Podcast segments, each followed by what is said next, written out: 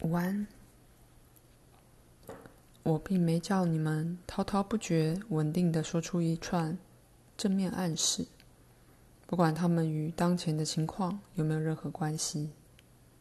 我说的是，对任何情况，去看你最希望的解答，并且说出那态度，而非预期最坏的结果，或表达最悲惨的成态度，是要好得多的。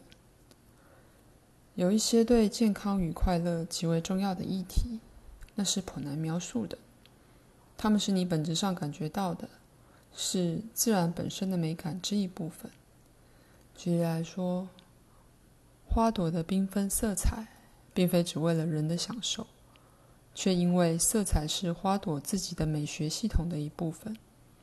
它们享受自己的灿烂，并尽情享受自己无数的色调。昆虫也欣赏花朵的缤纷色彩，并且也是为了美感的理由。我说的是，所以甚至昆虫也有一种美感。而再次的，每个生物及每个植物或自然的存在体，都有其自己那种价值完成，寻求自己天生能力最大可能的完成及扩展。再说一次。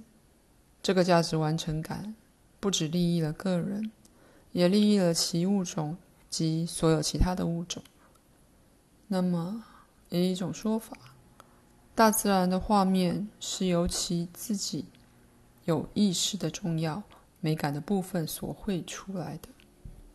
大自然的每一个部分，也都配备好去对变化的情况反应，从而处理自己那种预知性行为。因此，它能由今天长到明天的状况里。大自然永远在与可能性打交道。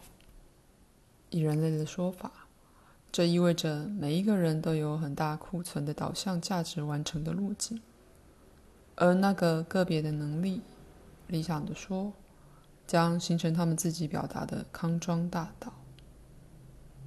个人在表达价值完成时，唯有当遇到太多的岔路或遭遇太多的阻挡，才会发生健康不佳或者是不快乐的情况。口述结束。再次的，我启动那些加快疗愈和幸福的坐标。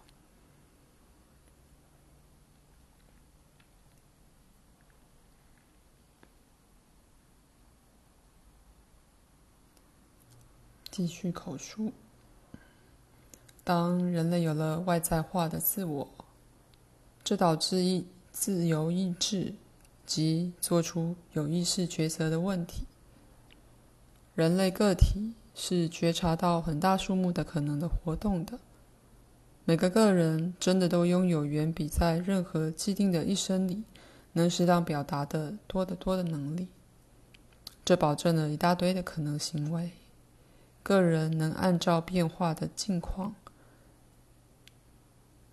情境状况，而从中抽取。每个人也能天生的感受到他最倾向的方向。灵感会推你向某些活动。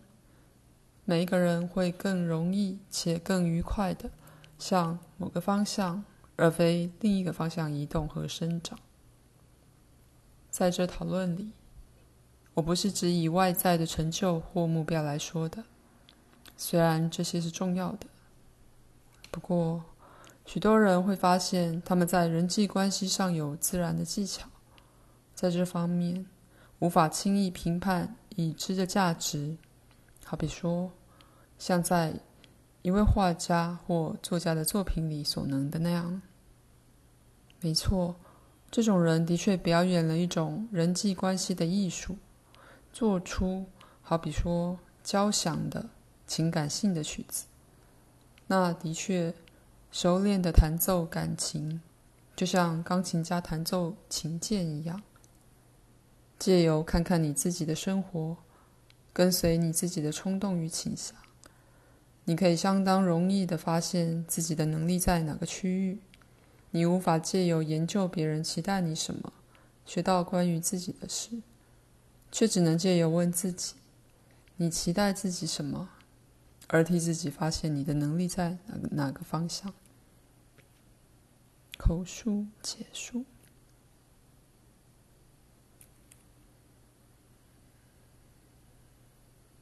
现在，我再次祝你们有个美好的下午。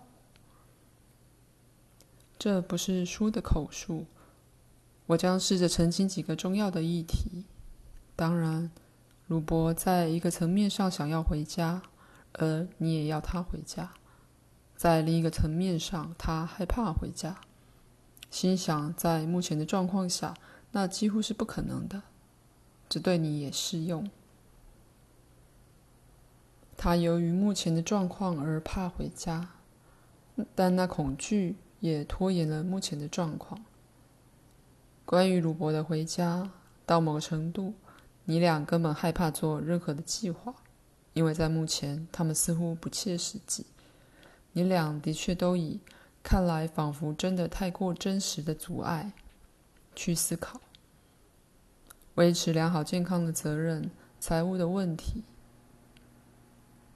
而在鲁伯的部分，至少。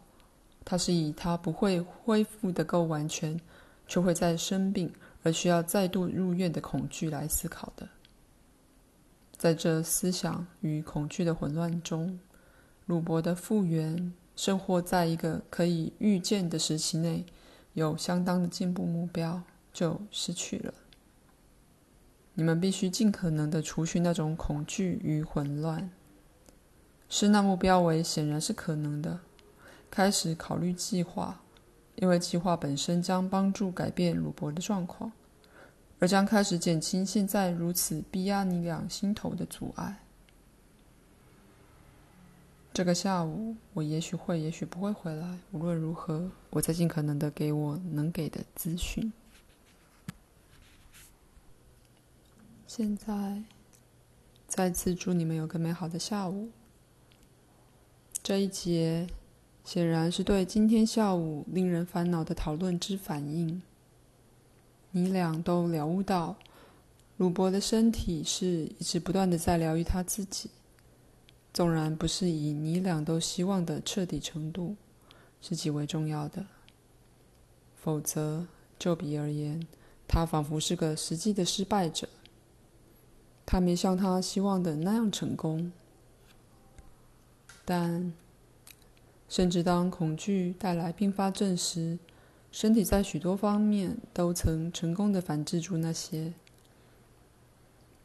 在一个层面上，鲁伯的确允许他自己参与了一个非常困难的健康情况。他尤其对他母亲的状况，玛丽是个久病卧床的风湿病人，以及有关的一般情况。问了自己许多问题，而他的确在一个层面上允许自己去合作，以提供一个特殊的推动力。那是他觉得要征服这种特殊情况会需要的。这整个问题是一个深刻而有创意的问题，带来他认为极端重要的洞见。他感觉自己能担此重任。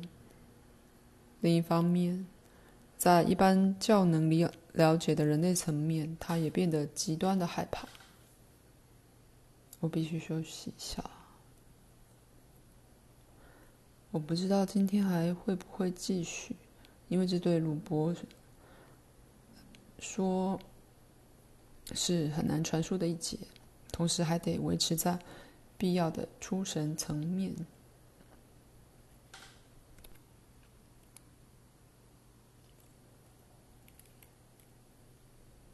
祝你们有个美好的下午。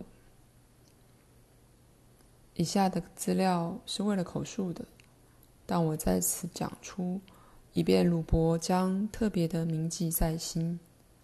当你发现自己在一个困难的状况里时，有某些简单的步骤可以去做，不论那状况是健康不良、牵扯到别人的紧张情况、财务上的困境。或不论什么，这些步骤仿佛非常明显，而可能太容易。但当你内在的储备正释出及启动的同时，它们将带来一种即刻的轻松感及心情的平静。我曾提及这些步骤许多次，因为他们在澄清意识心，并给害怕的自我带来一些缓解上是如此的重要。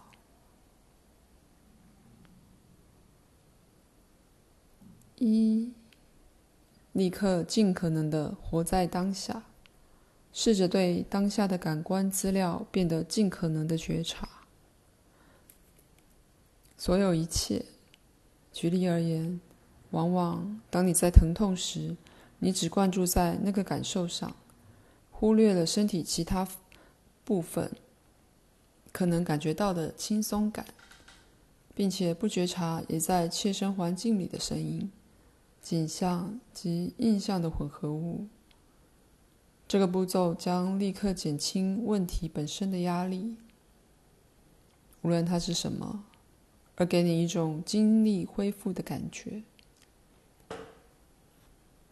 二，拒绝担忧。当然，这自动的符合第一步，告诉你自己，明天或在一些其他的场合，你可以尽量担忧，但决定现在不要担忧。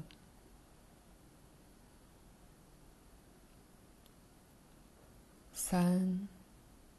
当你的思想的确触及你在当下一刻的特定问题时，想象对那困局的可能最佳解决之道。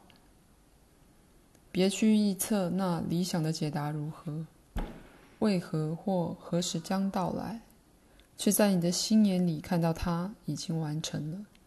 或者，如果你对事项的观想并不特别在行，那么试着得到。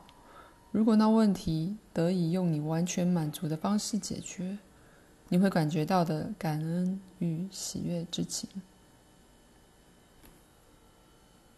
这些步骤将容你有呼吸的时间，而实际的帮助你将情况的压力减到最低，不论它是什么。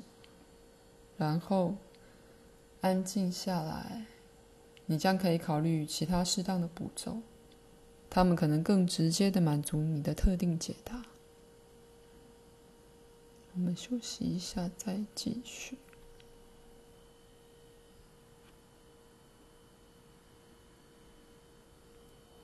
这不是书的口述，请等我们一会儿。当你和鲁伯断然踏上对鲁伯的问题打破砂锅问到底的路时，鲁伯尤其要增加他对愉悦的体验，那是极为重要的，而且要专注其上。因此，那愉悦能抵消过程中可能浮出的其他任何情绪上令人苦恼的感觉。在此的，我们不要完全专注在深刻感受到的恐惧上，虽然这些必须被发现，他们应该被找出愉悦的一个。新决心来平衡之，愉悦将有助于平抚恐惧。